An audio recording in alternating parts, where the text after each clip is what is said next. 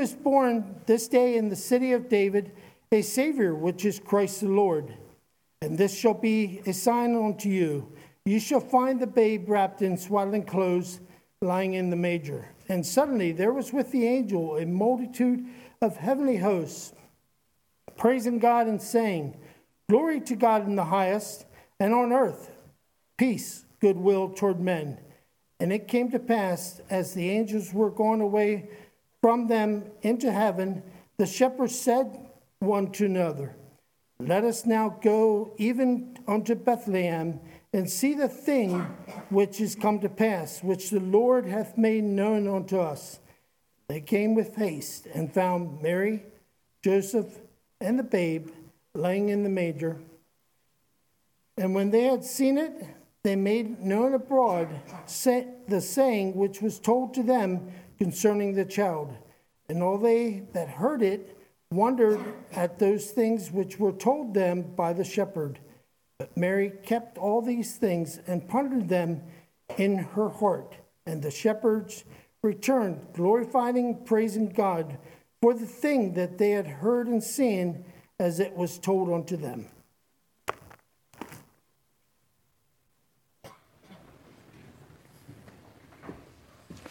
Merry Christmas.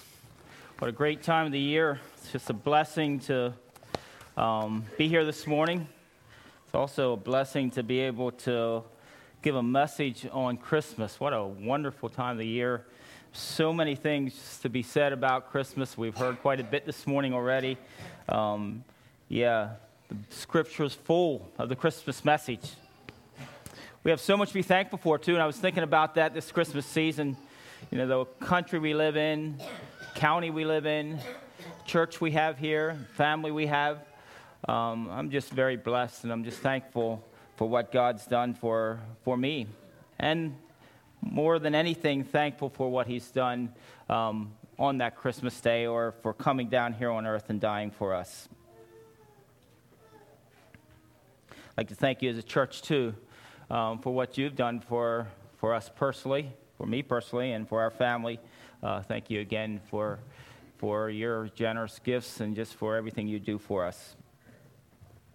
This morning, the title of my message could have a lot of different titles and a lot of different messages on Christmas, but I chose to speak on the messengers of that important message. Every year at Bald Eagle Boys Camp, we had this tradition where we'd read this book called The Best Christmas Pageant Ever. I don't know if you've ever read that. It's not the Bible, it's far from it, it's just a Christian fiction. But there was a part of that story that would always get me. In fact, I thought I had to buy that book this um, last week, and I started reading it, and I had the same results. I'd get to the last chapter, and I'd start crying. Couldn't stop myself. And I was going to read a little bit of that this morning, but I think I'll just leave that one go. But in the story, um, there's the Herdman family, and the Herdman family was a very, very bad family. And they did many things very badly or very I don't know what word you want to use for it. It's pretty dramatic in the book how the author went about portraying the Herdman family. The Herdman family never heard the story of Jesus. But every year they'd have this Christmas pageant at the village or at their town. The Herdman family usually weren't there, but they happened to decide they want to be there, and they took over the pageant and read the pageant that year. And in the last chapter of the book, Imogene, the meanest of all the Herdmans, was Mary and everybody wondered what Imogene would do um, that pageant. Um, but anyways, the story goes on that um, as the lights came on, Imogene was holding the baby Jesus, and she just started crying. And she sat there and cried, and just let her tears fall on the baby Jesus. And the reason she cried is because she grasps what Jesus really did for her. And what I want to say about that is, I think so often we as Christians hear the story so often, we go through Christmas so often, and don't really grasp that message. Um, this morning, I want to talk a little bit about the message, but I also want to talk about the messengers of Christmas. They were quite an unlikely messengers, the Herdman family. And I think we'll find out through Scripture, there's many messengers throughout Scripture, and most of the messengers which we got into this morning in our Sunday school lesson, were unlikely messengers. Now, it's Christmas morning this morning, or we're getting into Christmas, and I know there's a lot of Christmas meals coming. I think there's a lot of excitement from the children to get home. So I'm going to try to keep our, my message a little shorter. Um, as I was thinking about the messengers, and I had a whole list of messengers, and you could probably think of all the many messengers of the message, I had to eliminate about 10 of them. Um, and even last night, I had to eliminate another one because I realized this message might get a little too long. If you had big news to share with the world, how would you go about sharing it? And we know the Christmas story is probably the biggest news there ever was. Would you hold a press conference? Would you give it to WikiLeaks? Or would you send out emails or tweets or maybe Facebook messages? Well, God had some very, very big news to share on that Christmas Eve. And who did God use to prepare the, and tell the people the most important message? He used shepherds, he used tired prophets, disillusioned prince living in the wilderness, an old man and an old lady, and many, many, many other people. This is one of the most beautiful aspects of Christmas story is the variety of people God used. And I think he used each one of them specifically for a reason, for something he wanted to tell us. They all played critical roles as God's messenger of the birth of his son, Jesus, the Savior of the whole world. So, what was so important about that message that he needed so many messengers and so many years to tell the story? Well, let's look at the message a little bit this morning. I'm going to spend just a bit of time looking at the message and then we'll talk about the messengers. I believe there was something so important about the message that we should stop every Christmas season, probably more than that, but at least during Christmas, and be reminded again of that important message that came Christmas Day we should be asking ourselves again how is Christmas, how is the Christmas message personal to me? This Christmas, as we get into our busyness, let's stop and be reminded again um, why Christmas should be important, why that message is important for me. So, what was the message that's so important today? And I could probably ask, I'm going to, maybe I'll just take the time here and ask, why do you think that message is so important? What was the message um, of Christmas that is important? Somebody, real quickly, what is the Christmas message? Let's just get three or four, and I know there'll probably be a lot of different ones. Salvation. Salvation. Very good. Yes. What else? Redemption. Redemption. Someone else. Ladies. Peace. Peace. Yes. Any more? There's lots more. God with us, the incarnate. Since, you see, since the fall, we're reminded again and again and again of death and our sins. And we should be. The Old Testament is full of terrible stories of sin, fallen man, and terrible consequences for those sins. It's also full of many prophets reminding the people of the judgment they are about to face because of their sins. A lot of you probably read the Bible through this year, or a lot of you spend time in the Old Testament. And as you rollingly get through the book of Jeremiah and the book of Isaiah and all the prophets, you hear the terrible things that are about to happen to the children of Israel and many other nations. And in some ways, it's almost depressing. In some ways, it's almost hard to read. But in the middle of all of those stories, there was always, there's almost always a given a glimmer of hope. They were the sins of God's chosen people. You would think God would have chosen a better group than them to share his message.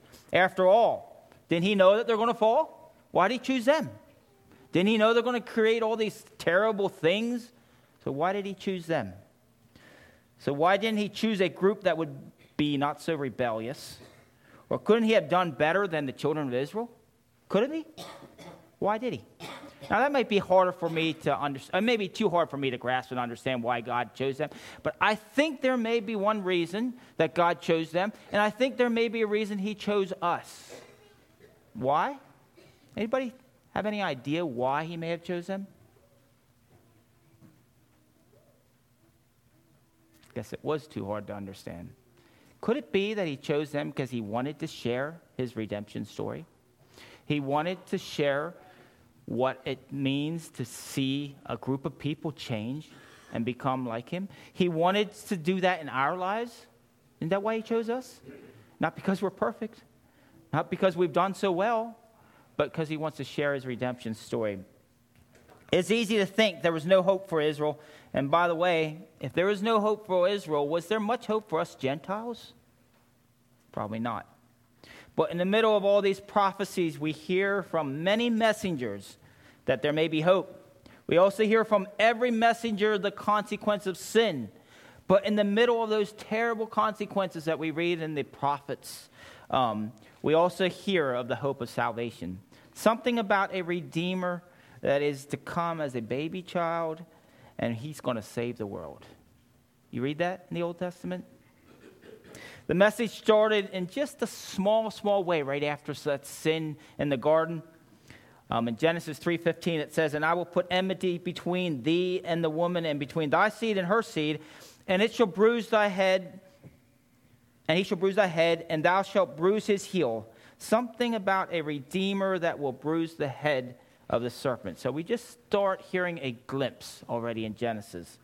But the message continues to grow, and we hear a little more about the message of, in the story of Moses. We read that in, the, um, in our Sunday school lesson at Mount Sinai. But the message continues to get louder and louder with David and the prophets about a Savior that was going to save the world. In the Psalms, we hear about a lot about that Savior. And in many ways, the children of Israel become deeper and deeper in their sins, and the message gets louder and louder and louder. The prophets warning them of the consequences of their sins, but also always reminding them of the hope of the Messiah. Did you get that when you read the Old Testament? And then suddenly, we get to Malachi, and we know between Malachi and Matthew, there's 400 years and complete silence. They may have wondered, where's that message? Where's the messengers? What's going on? Did the message go away? Is that hope gone? And then we come to Christmas, the Christmas story. And in the Christmas story, we suddenly, again, the messengers and the messages are revived. And where the message ends, it starts up again. And this time it gets louder and louder and more clear, and more and more messengers give that story the story of hope. We soon hear from the many messengers the great news of Jesus' birth and Christ breaking the curse of sin. Romans 8, 20, Romans 8, 2 and 3 say, For the law of the Spirit of life in Christ Jesus hath made me free from the law of sin and death. For what the law could not do, in that it was weak through the flesh, God sending his own Son in the likeness of sinful flesh, and for sin condemned sin in the flesh. The curse was broken when Christ came.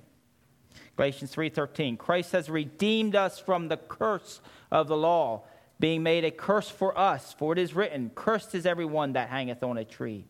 You see since the garden we were all held hostage in that sin in our sin. But when Christ was born and died for our sins the curse was broken and all the world was given opportunity to be saved of that curse caused by the sin. This is the message of hope. It became Christmas Day. We all need to hear this message and make it personal in our lives. To us, a child of hope is born. That's the message. The hope is that Jesus came to earth to die and take on our curse because of our sins. God put our sins and the sins of the world on him. Jesus Christ giving us an opportunity to be saved. That's the message that the messenger was giving. Now let's talk about the messengers. And I'm going to talk about four different messengers this morning. Um, we'll briefly give you just a little bit about each messenger. There are many messengers throughout history. In fact, the Bible, from the beginning, is basically a story of messengers doing what? Giving us hope of Jesus Christ. And then after Jesus Christ, it is messengers telling us that he's coming again. Um, that's the story of the Bible. It's a story of hope. It's a story of Jesus Christ. By the way, I was going to ask, maybe ask you, who are the messengers that you know of? And let's just quickly go through a few, and then I'm going to talk about the four that I have. When you think of messengers in the Bible, who do you think of? Somebody, real quickly. Keep us awake for Christmas. Angels, Angels of course. John the Baptist. John the Baptist. All these were on my list. Paul. Paul? Who else? There's many more. Who are the messengers of Christmas? Isaiah. Isaiah. That's one I am talking about. The others I didn't put in. Who else? Shepherds, another group I'm talking about. There's many more. Simeon, Mary, Anna, and we could probably, the list goes on and on. First messenger I'd like to look at is Moses. And the reason I like Moses is because, uh, the reason I want to talk about Moses is just because we have him in a Sunday school lesson. And actually, when I was reading that in the Sunday school lesson, I was kind of um, made aware of these messengers and, and kind of spurred me on to, to the message this morning. In Acts 7, in our Sunday school lesson, verse 38 and 37, 38, it says this. Now listen to this about the messenger. This is what Moses, which said unto the children of Israel, A prophet shall the Lord your God rise up unto you of your brethren, like unto me. Him shall you hear. This is he that was in the church in the wilderness with the angel which spake to him in Mount Sinai and with our fathers who received the lively oracles to giving unto us. Who said this in our Sunday school lesson? Who was saying this in our Sunday school lesson? Stephen, right? And he was pointing back to Deuteronomy um, chapter, I think, 18, verse 15, and saying Moses was that prophet. Um, and he was basically pointing back to, to, to the, him and then saying, And you killed this prophet who Moses spoke of. Stephen was quoting Deuteronomy 18:15 and reminding them of the words of the first messenger of Jesus, the words of Moses saying, Jesus was there with the angel when I received the 10 commandments, and he is the greater prophet that will come after me. Read this in Jeremiah. And the Lord your God will rise up for you a prophet like me from among you from your fellow Israelites. You must listen to him. For this is what you ask of the Lord your God at Horeb on the day of the assembly, when you said, Let us not hear the voice of the Lord our God, nor see his great fire anymore, or we will die. These words were spoken to the children of Israel as hope and courage a little before. See, Moses was about to die, and he said, I'm about to die, and there's going to come many prophets after me, but there's going to come one great prophet who you'll be able to speak to face to face. And how did they know that all these prophets weren't those prophets? Because he says, This prophet will be greater than I. And who was the first prophet greater than Moses? Jesus Christ. There was no other prophet after Moses other than Jesus Christ who God could speak to face to face. Also, interesting to note um, the second difference we find in Moses and the rest of the prophets is Moses is the only prophet till Jesus who was a lawgiver. You see, Moses gave the Ten Commandments, and Jesus gave us the law of grace and truth. It says that in 1 John 17.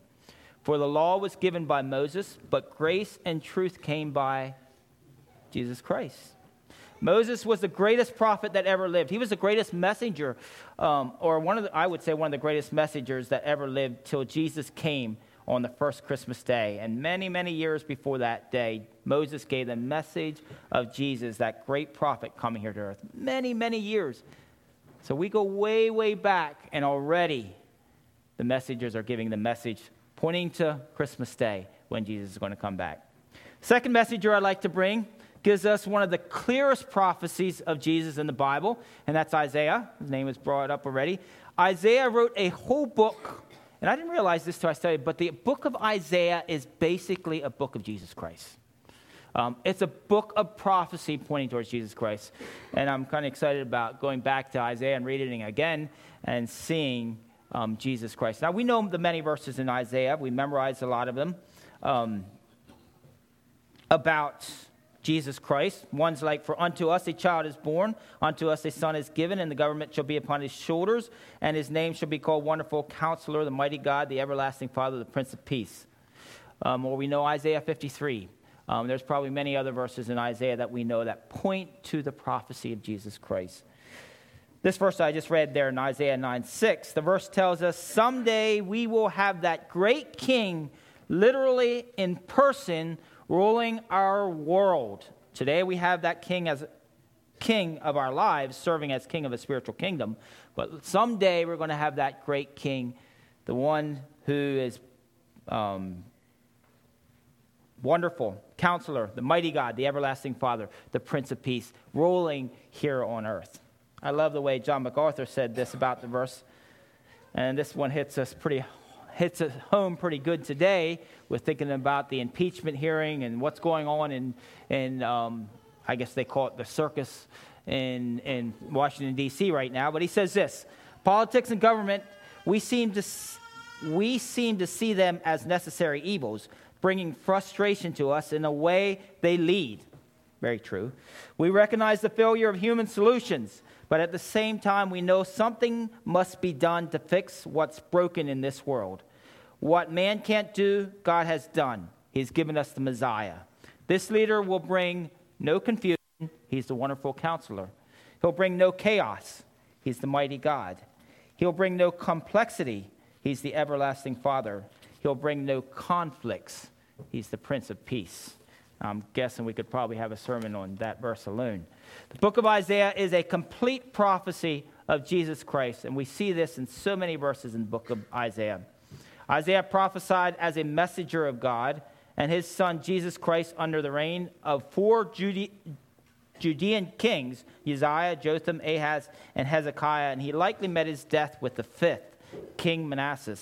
Christian tradition says he was cut asunder, cut in two, which in Hebrews 11:37 talks about um, the prophets who were cut in two, probably talking about Isaiah. The book of Isaiah provides us with the most comprehensive prophetic picture of Jesus Christ in the entire Old Testament.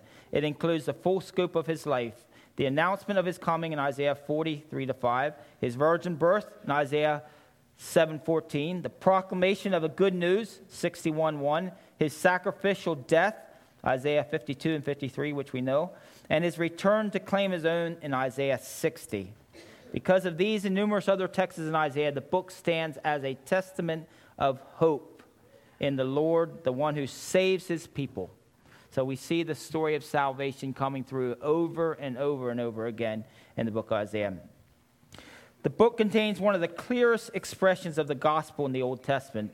Even from the first chapter, it is clear that the people who've turned away from God and failed their responsibilities as children, yet God miraculously holds the out hope to these unrepented people.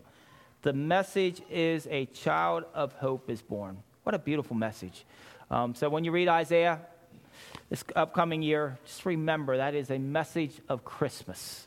It's a lot easier to talk about Christmas than it is to talk about Isaiah. But remember, the book of Isaiah is a message of hope pointing to Jesus Christ and pointing to Christmas Day for all of us.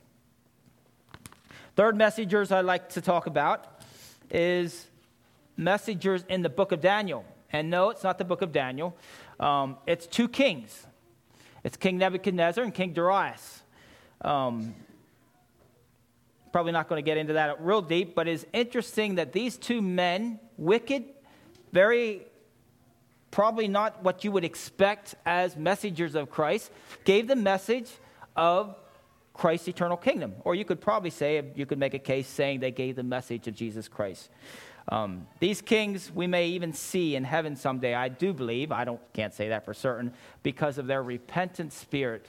Um, and it's interesting. I think most messengers of Jesus Christ, it's not wasn't so important of who they were, uh, but it was the how they repented before they gave their message. And, and I think these kings would do that. This is what Nebuchadnezzar said. Nebuchadnezzar, after God brought him down and humbled him, said this I, Nebuchadnezzar, raised my eyes toward heaven, and my sanity was restored. Then I praised the Most High. I honored and glorified him who lives forever. His dominion is an eternal dominion, his kingdom endures from generation to generation. This unlikely messenger prophesied of an eternal kingdom ruled by Jesus Christ. And then the other one is um, Darius, which is kind of an interesting um, fellow in the Bible. He's the one that put Daniel in the lion's den. And if you know the names of our sons, the oldest is, or the third is Daniel, and the fourth is Christopher Darius. And they typical third born says, I, um, I'm Daniel, I'm greater than you. And the second born says, I put you in the lion's den. or the next one says. So, anyways, Darius was an interesting character. We did name Christopher Darius after this king. Um, and, he ends, and he says some very interesting prophecies about, um, I'm just going to read those prophecies about Jesus. Uh, find Daniel. Daniel 6, right after Daniel was put in the lion, uh, was taken out of the lion's den, he says this.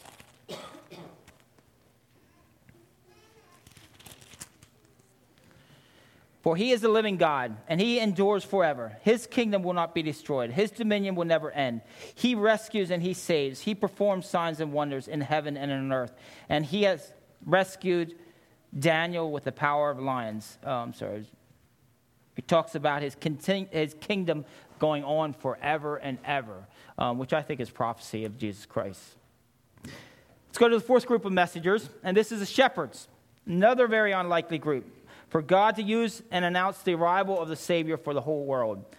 Um, and we talked a little bit about the shepherds this morning. The story of Jesus' birth is a. I think I'm just going to read a section here by um, Gabriel, a blog by Gabrielle Powell titled Why Shepherds? And just help us to think through why did God choose shepherds um, as messengers of Jesus Christ? I'm just going to read this. The story of Jesus' birth is short and includes a small cast of characters. The angels reserve their most magnificent announcement of Jesus' birth for the least likely recipients who were shepherds.